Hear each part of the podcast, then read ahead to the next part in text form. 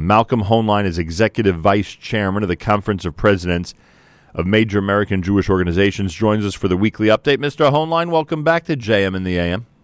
Good morning, Nachum. Good to be with you. Good morning, and a happy, healthy, and sweet new year. The Republican debate this week was anything but sweet. I'll start with this, since it seems to be the focus of the entire Jewish world at this point. Your reaction to the comments on Twitter by Ann Coulter. And when you go to Twitter, by the way, I remind everybody in the older generation, when you go to Twitter, it means you did put a little bit of thought in. I know it's done instantaneously and all that, and someone could, in theory, press that button sooner than they want to. But obviously it sounds in this case like it's calculated. Your reaction? She has, it seems, some history of making comments about Jews or Israel, but I think this is really unacceptable. At the minimum, of an apology, and if she was trying to be humorous, it isn't. And the lack of outcry, I think, about it is really quite surprising because it's such an outrageous comment.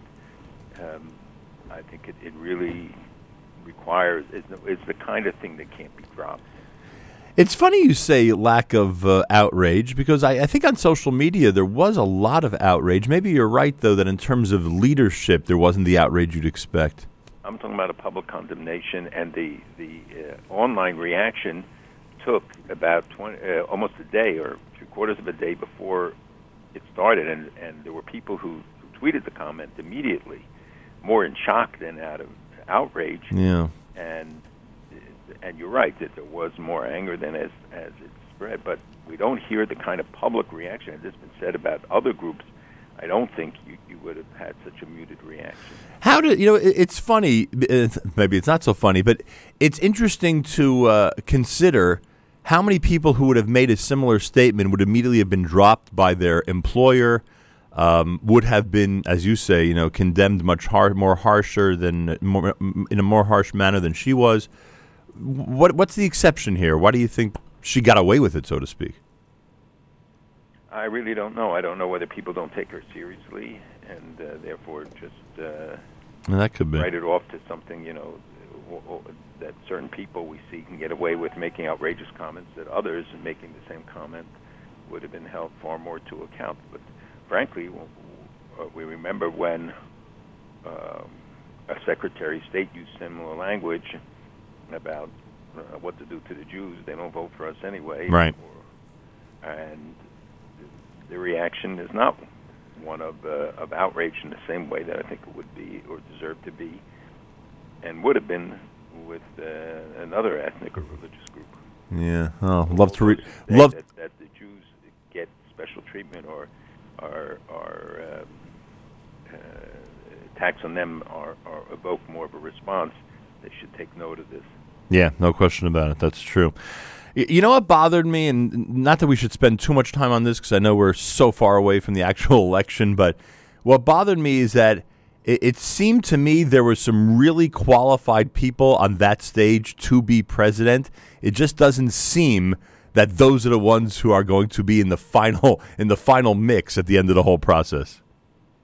Yeah, when you have so many people on the stage at one time, they don't have the opportunity for the real in-depth discourse. You saw flashes from different people, but I don't know if that's really determinant. And if somebody is not somebody who can jump to the response, then they fall out of favor or appear not aggressive enough in these kind of forums. And there are people who are not just capable of it. I won't say who, but there was once a really qualified presidential candidate with whom I spoke, and I said, Americans want people to kill to be president. They want to see a fire in the belly. They want to see real determination to push everybody out of the way to become president. And he was just not capable of it. It was not in his nature, though he had on paper every qualification, and as a human being was a wonderful person. And the forum of 11 people, if you don't make a biting, sharp comment that gets attention right then, you're lost. Yeah. And if you can make the most thoughtful observation, you're ignored. It gets ignored. Exactly. But this is not a taste of their knowledge. It's not really anything in depth where you you know, somebody will say something and say, okay, but what does that mean? What is this amendment in the Constitution? How would you deal with it? What would you do to change things? How would you, you know, evaluate the current circumstances post the Iran deal, for instance? Right. It's funny. I'm sorry? It all got short shrift. Yeah, no question about it. It's funny because I was pleasantly surprised by the knowledge on foreign policy of some of the people on that stage, which was shocking, frankly. But like I say, we have a long time before we get to that. By the way, on the same topic, but a little bit different, we saw yesterday Donald Trump. He was the target of a question about Muslims in this country, including the questioner's assumption that the President of the United States is a Muslim, etc. Is there ever... Look, we know... You know, we know about the majority of people in this world, and we know about the majority of people who, you know, observe the Islamic faith. But we also know that there is a, you know, a large, maybe a minority percentage-wise, but a large group that is quite extreme. Are we getting past the point that we're allowed to discuss that group anymore in the United States? Well, there are those who impose certain rules of political correctness that applies particularly to particular groups, and when it comes to identifying acts, not universalizing them and not condemning any group as a whole, but identifying, you know, certain trends or causal factors, you're right that there are limits on doing it. That's different than what the person said yesterday. Right. But the, you know, and when you're talking about a specific individual, but I think that the, you know, the general political correctness today does limit, and people are intimidated, and I have seen it directly, and people have told it to me, yeah, that they are intimidated, people in press or people in government, from sometimes naming and identifying a perpetrator or background. Do you view the invitation of the alarm clock student to the White House as a political correctness move or a proper... No, I think that was just a gesture to a kid who was mistreated, and they were wrong in what they did to him, and that I don't think it ascribed any great significance to it. Yeah. Well, they were wrong what they did to him, but I'm sure one side of you says that you understand the hesitation that somebody has to let a contraption like that into a school. And I think any kid who comes in with a backpack that's ticking right around security these days. But when a kid simply did what he did, invented, you know, put this together, and wanted to show his teachers what, you know, his home project, you know, there has to be some distinction made in it. Yeah, there's some people, some members of the media, who are making a big deal over the neutral position that the Conference of Presidents took when it came to the Iran deal. Frankly, I don't know what choice the Conference of Presidents had, but whatever, you could elaborate on that if you wish. Any regrets with how the conference approached this whole process over the last few months? First, we were not neutral, and there was only one person I know who wrote something, and it's a complete misreading and misunderstanding. You know that not only I and the chairman have appeared on media since day one and for 10 years before day one, making the case about Iran, arguing it long before anybody else and more intensely than anybody else. We had a national task force in Iran, broad-based, to bring everybody into this campaign against Iran. You know, that we carried on the campaign for Iran 13 all over the whole world until we got them out, and especially about this issue of a nuclear Iran, which I first met Bush 1 in the early 1990s, maybe 90 or 91, to talk to him about this danger. So we've been anything but neutral on it. What we did at the end is we issued a statement, and the statement gives the history of where we are. It completely talks about the failure of this agreement, what's wrong with it, what the implications are for Israel, for the United States, for everything, if anybody bothers to read it. And we cited the fact that we did an intensive poll of all of our members, the 53 organizations, and it took a long time to get responses for some because there were many organizations that were on the fence or because of reasons of their own, and some because of legal reasons, did not take a position. But we finally issued this statement. 55% of the member organizations of the conference, which represents then the conference's view because it's a body of its organizations, 55% were against the deal and less than 10% for the deal. With the remainder, some issued statements of concern without taking a specific position. Others, because they work in sensitive countries or because of other things, certain tax restrictions, do not take positions on specific legislation. So, number one, we're not neutral on this. Number two, what we were saying is now that we're getting to the day after is to focus and not to end this campaign, but that we have to reinvigorate. And in fact, yesterday had a meeting talking about the next stages in this effort, and secondly, talking about the need to come together, and that these reports of acrimonious debates and how the community is torn apart over this issue, I think, were all false and purposely designed to divide the community, weaken us. The charges that AIPAC was a big loser and that others were are not true either, and people today are beginning to run. If anything, we have to remember that a majority of the Congress supported it. We had many members of Congress. We had everybody from the president and Prime Minister Netanyahu, Secretary Kerry. We gave everybody an opportunity to be heard. But the outcome in the 55% to less than 10%, was clear. And our efforts were meant to bring everybody back together to say that we're going to have to face the future. We've got to be unified. We can't allow the appearance to be created that we are in this very divided and paralyzed situation, which is what much of the media was trying to do. And I know it's only a week later, but it seems like that's already happening. It seems like there is already, if there needs to be some repair, it looks like it's already being made. Maybe it's because it's this time of year, or maybe it's because everyone understands and feels the pressure of being the target of a nation that's about to have nuclear weapons. But it seems like things are going in the direction you described. They are, because we've made a really deliberate effort, and our goal was not to, pour any more fuel on a fire, because if there was something to be accomplished, but when you know what the outcome is.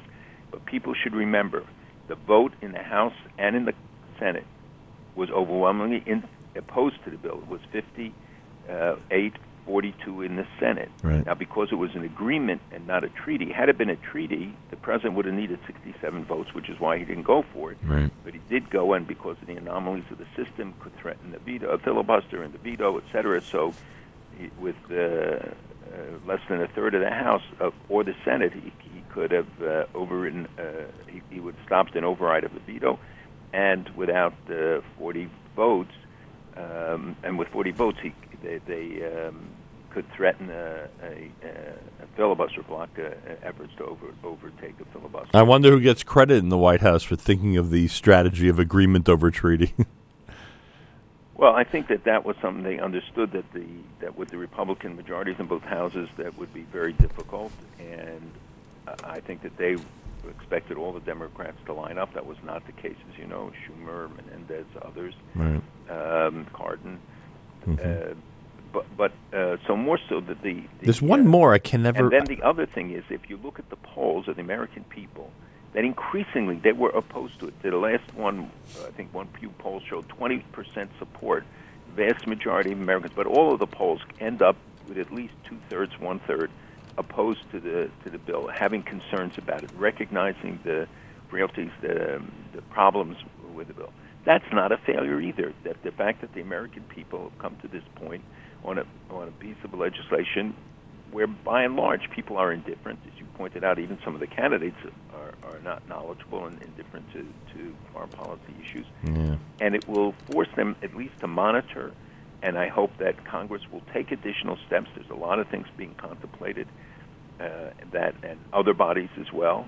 There are additional sanctions being imposed on Hezbollah and other groups, that we have a base now a justifiable base to take further steps, and members of Congress, I think, are going to be compelled, because those who voted in support of the bill or in support of the filibuster are going to be held to account, because if it fails, it's their failure as well. Yeah. Well, with all this in mind, in terms of still fighting the fight and still trying to keep the issue out in the forefront. When you hear that 22 rabbis are gathering in a rabbinic-led rally for a better Iran deal this Sunday at the United States mission to the UN, you say, I assume, kol hakavod, right? Go ahead and let's keep the issue out there. And certainly if it ever leads to a better deal, thank God it will. Absolutely. Anything that can lead to a better deal, I think, is beneficial. And we are all working on it. We are convening our national task forces, our high-level groups that meet in Washington of the top experts. We've been in consultation with them daily, and to see what steps can be taken. One of the issues, obviously, now is with the Prime Minister's upcoming visit to see to it that Israel gets the arms and compensation necessary for the changed security situation, the potential of Iran providing much more sophisticated and greater quantities of weapons, and with the entry of Russia into Syria, perhaps limiting Israel's ability to take out some of those transshipments, convoys and trucks carrying weapons, which they have in the past, so missiles in particular to Hezbollah. Now with the potential of a sophisticated Russian air defense system, and with Russian planes and Russian troops, and them protecting many of the areas where the weapons are taken, this is a real game changer. So Israel is going to need a lot of things, and I hope that in the November 9th meeting between the President and the Prime Minister... November 9th it is? Yeah. He's coming here October 1st to speak at the United Nations on October 1st, but he will not go to Washington this time. He will just be in New York. And his Cholamoid Sukkos, so he'll be going back probably after Shabbos. But then he'll come back in November, and a meeting with the president has already been announced.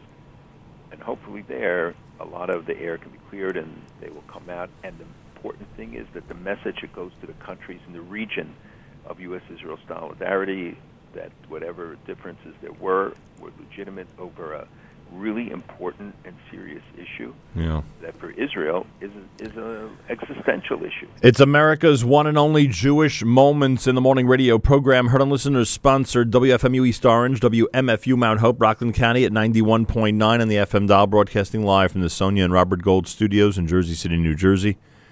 Around the world on the web, jmnam.org, and on the NSN app. And I remind you, if you missed any of this conversation so far, if you go to the archive section on the NSN app, go to the archive, go to the weekly update section in the archives section of the NSN app. You'll be able to access it literally minutes after we complete this conversation.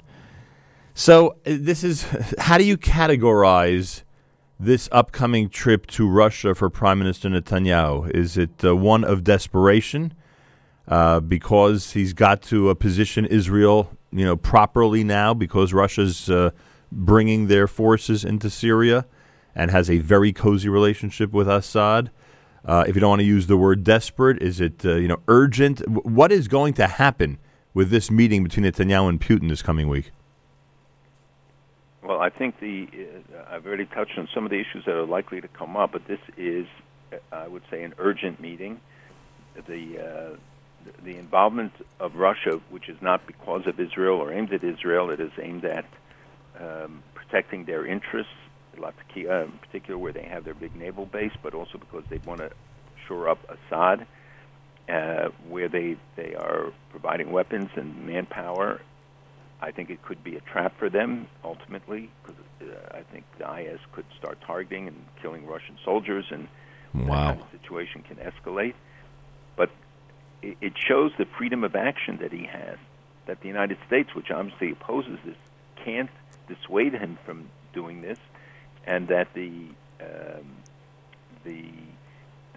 Russians, who don't have the resources, people have to realize that the economic base of Russia has shrunk so much that they can't afford to take on multiple fronts. So it's likely that they will do less in Ukraine and divert manpower and attention and resources from the Ukraine to Syria, which is now their front issue. I think Ukraine, they don't expect any major changes to take place. They can keep some troops there, be enough with the influence of the people, the Russian-speaking people, and the Crimea is a fait accompli. They're not going to reverse it. So he turns his attention and starts flying in tanks, flies in aircraft, builds an airfield, and the West sits there and can't do anything. They're incapable of stopping it. And it's part of the deterioration of the relationship between Russia and the United States in particular, and I guess the West in general. Here they sat together on the Iranian issue, the P5 plus one, and Russia, of course, is rushing now to sell stuff to anything, to everybody in the region, but even to Iran.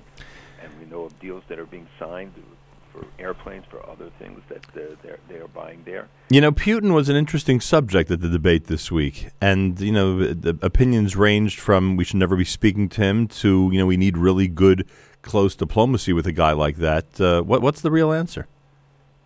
Well, the answer is that we made mistakes, you know, the placement of the missiles. And we made mistakes in not standing up when we withdrew from, when we turned our guns around, I should say, in Syria. When we let the red lines always disappear, Putin saw that there is no real opposition from the West, that you can get away with it. And that's when he made his decision to go into the Ukraine. He went into the Crimea, goes into Ukraine, challenges them. The West can scream and yell. And now everybody wants to negotiate with him. Everybody's talking to him.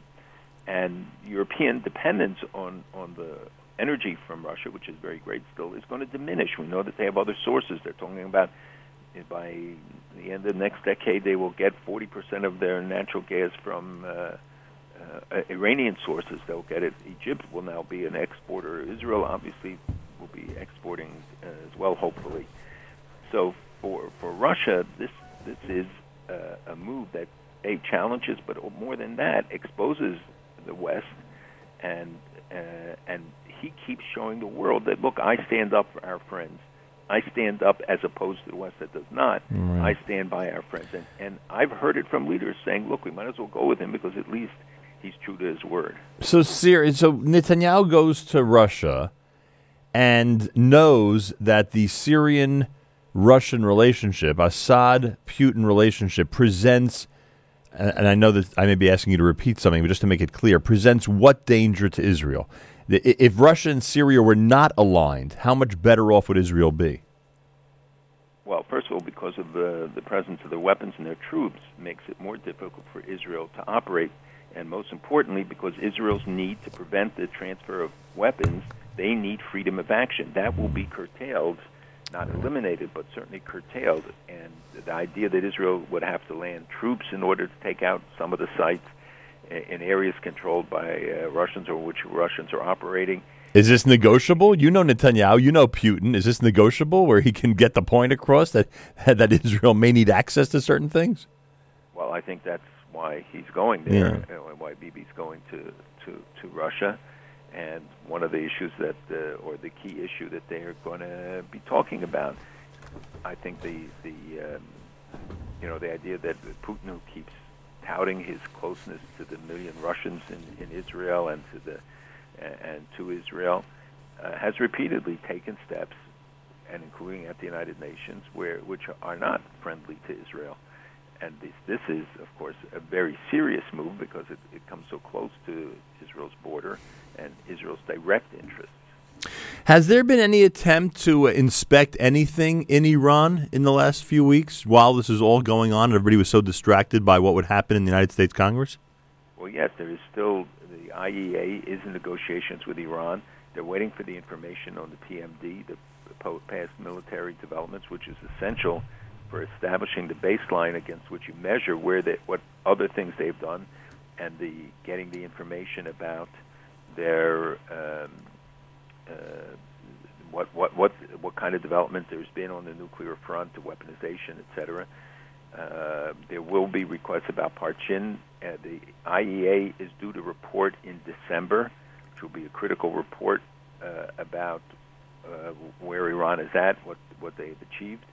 But there will be other reports in the interim. So yes, they're supposed to be reporting, and the West is supposed to be working with them on dismantling some of the sites, on revamping the Arak reactor, and you know, all of these things. Which, and you know that Iran is not going to deliver. They may initially on some of it, but the idea that they don't have to allow inspectors in to some of the sites as was originally promised. And you see the violations already taking place, that Suleimani has made his second trip to Russia already. Suleimani being the head of the Quds Force, who was under sanctions, is not supposed to fly internationally. And the Russian ambassador in London tweeted that Moscow's not in the regime change business, meaning that people who have been pressing them and saying, well, the Russians might be willing to abandon Assad, and you know, they all point to this and say, oh, you see, this is Western gullibility again. I'll tell you, it's... The postponements and the genius that they have of postponing every inspection and every type of intervention by the West is just brilliant to watch. Very clever. But look at the things that have taken. Mahan Air, which is a private airline in Iran, is flying into all sorts of places in Europe, has broadly expanded their European connections and those in the Middle East. It's still under U.S. sanctions. They bought new planes. They're flying openly into Damascus with weapons, with personnel, with other things, in addition to making deals in Europe and continuing their activities. So the arms shipments, which are a violation of Security Council Resolution 1747, Security Council Resolution 1929, all this just goes by the wayside as they support Hezbollah in Syria and these and bringing weapons to terrorists. It's you know, and it's done blatantly. This is not something that is a secret. That's what makes it even worse, frankly. That it's so. You see that Iran releases 5 former high Al Qaeda people, 3 of them members of the Shura Council, and well-known terrorists, letting them go, which will mean certainly an increase in terror, and some of Iran's neighbors and others are very much concerned about it. But they did it turns out, because they got back somebody, an Iranian official who had been captured in Yemen. And they make a deal. They allow these terrorists to go, and it could have a significant impact. Yeah. And this is... you know, this is really very serious stuff. It's not, you know, the release of 5 key plotters of terrorism. It's not just operatives. And you saw that Pat Meehan, a congressman from Pennsylvania, right, trying to get legislation to get the administration to okay in the United States to the funds, the court decisions that gave $43.5 billion to the victims of terror in the United States, to the families of Iranian terror, and not one nickel has been paid. And now it looks like this deal may cover for them, and it will not be collectible. It's unbelievable. And by the way, kol hakavod to him. He has kept track of every family that's deserving of funds from Iran. And if you notice that the negotiations, according to reports now, started in 2011 when Ahmadinejad was the president of Iran. It didn't start because, quote, these new moderate leaders. Yeah. And this is coming from Iranian sources who published this during this past week, and they talk about the head of the IAEA of Iran, the Iran Atomic Energy Organization, Ali Akbar Salehi, who was then the foreign minister under Ahmadinejad. He said, the work on the talks began 2.5 years ago in 2011, after obtaining the Supreme Leader's approval, and that the Omani Sultan Qaboos came to as a mediator on behalf of the United States, and they told him, we want to solve the nuclear issue and lift sanctions in 6 months. I mean, it tells you what's really been going on and how long this thing has been cooking behind the scenes. Tell me about the boycott of Israel from Reykjavik, Iceland. Well, the city of Reykjavik, the capital of Iceland, has announced a boycott. It came from the city hall. The government of Iceland has renounced it and said this is just theirs. A Supreme Court lawyer said the move is unconstitutional and goes beyond the city's role as a municipality, and said it really has no bearing. And others took them because he said they're not boycotting China over Tibet or many other situations. So it's again symbolic, right?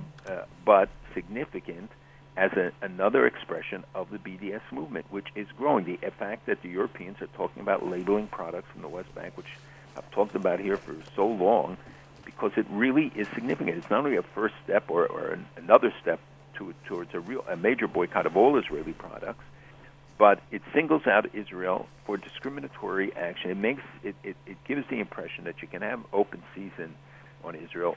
All these other countries get away with mass murder, torture, human rights violations. Iran, Barosham, the head of the line on all of this, and here Israel, which is doing all these great humanitarian things and for no real reason, they take advantage of the situation on Al-Aqsa, which I'm sure we'll talk about, and try to exploit it.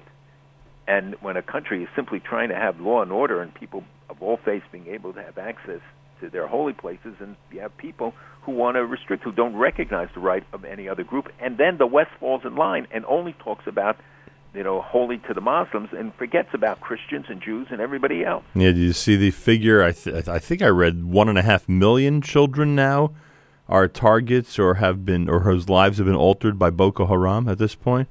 I think it was 1.5 million, or some staggering statistic. And I would bet that it is true, and it's an expanding influence. And again, the world hardly pays attention to the horrific acts of these Islamist terrorist organizations, and they dismiss the rock throwing terrorists as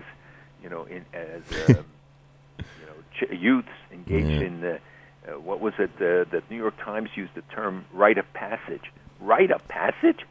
They kill people? You saw that an Israeli died on Rosh Hashanah. Alexander Levlovitz, 64. Alexander Levlovitz, 64 years old, killed when his car crashed into a light pole after being hit by rocks. And he had his two daughters in the car, and God forbid it could have been even worse. But it's not the only case, and they're not throwing rocks. They're throwing boulders. They will line up by the side of the street, and many of these are young men, strong young men, and they can throw a boulder through a windshield, which in itself can kill people, but it certainly makes it impossible for a guy to drive. It goes off the side of a road. Well, with this episode that you cited, and of course you mentioned Har Habayit, the Temple Mount, and all these days of rage that are being called for, is Israel now in an intifada without officially being in an intifada? Well, I asked the same question yesterday of Israeli police officials and others, and they say no, that it's restricted to this area. It's not happening in Nazareth. It's not happening in other cities.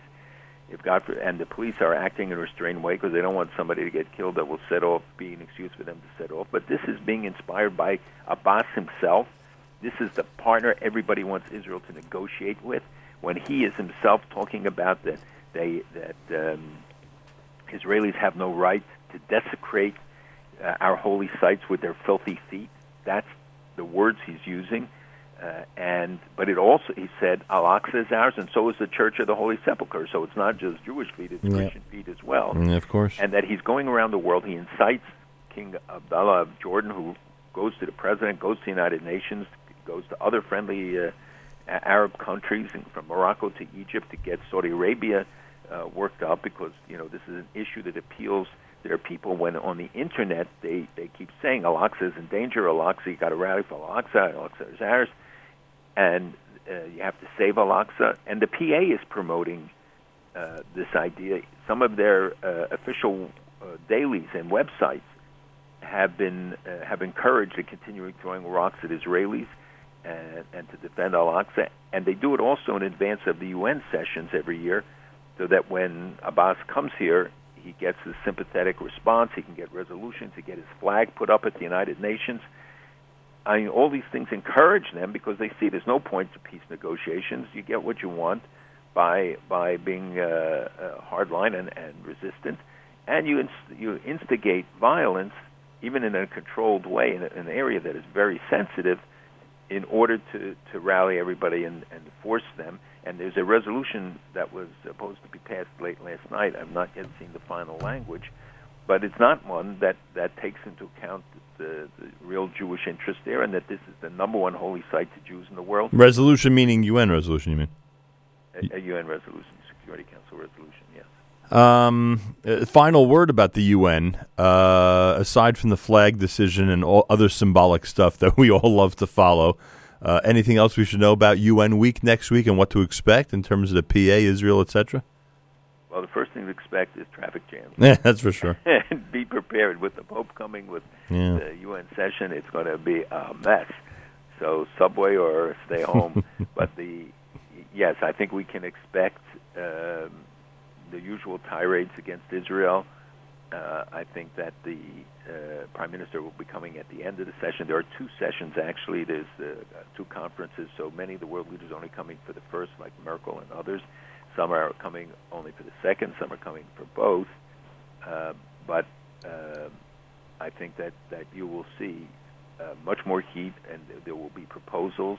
And we don't know yet if there will be a resolution of Security Council to try and set a time frame, or to otherwise seek to promote peace talks when Abbas has made it very clear that he's not interested, right, and he won't. But that means only the pressure being brought to bear on Israel. And the double, triple standard applies over and over again. As usual. Especially in that building. So I would look to that. I would look to where there was a victory yesterday at the IAEA in Vienna, where a resolution to monitor Israel's nuclear facilities was defeated.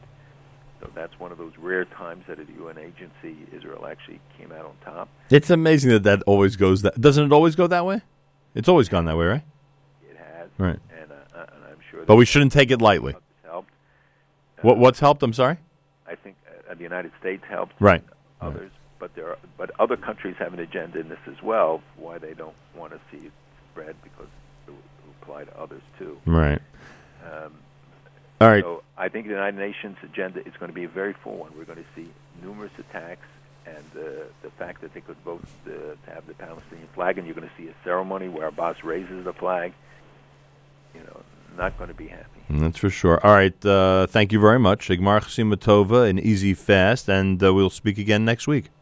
We hardly even scratched the surface, so we'll have to talk next week. We certainly will have to. Swear, but, every week we hardly scratch the surface. Malcolm Hoenlein is Executive Vice Chairman of the Conference of Presidents of Major American Jewish Organizations, joins us for the weekly update Fridays here at JM and the AM.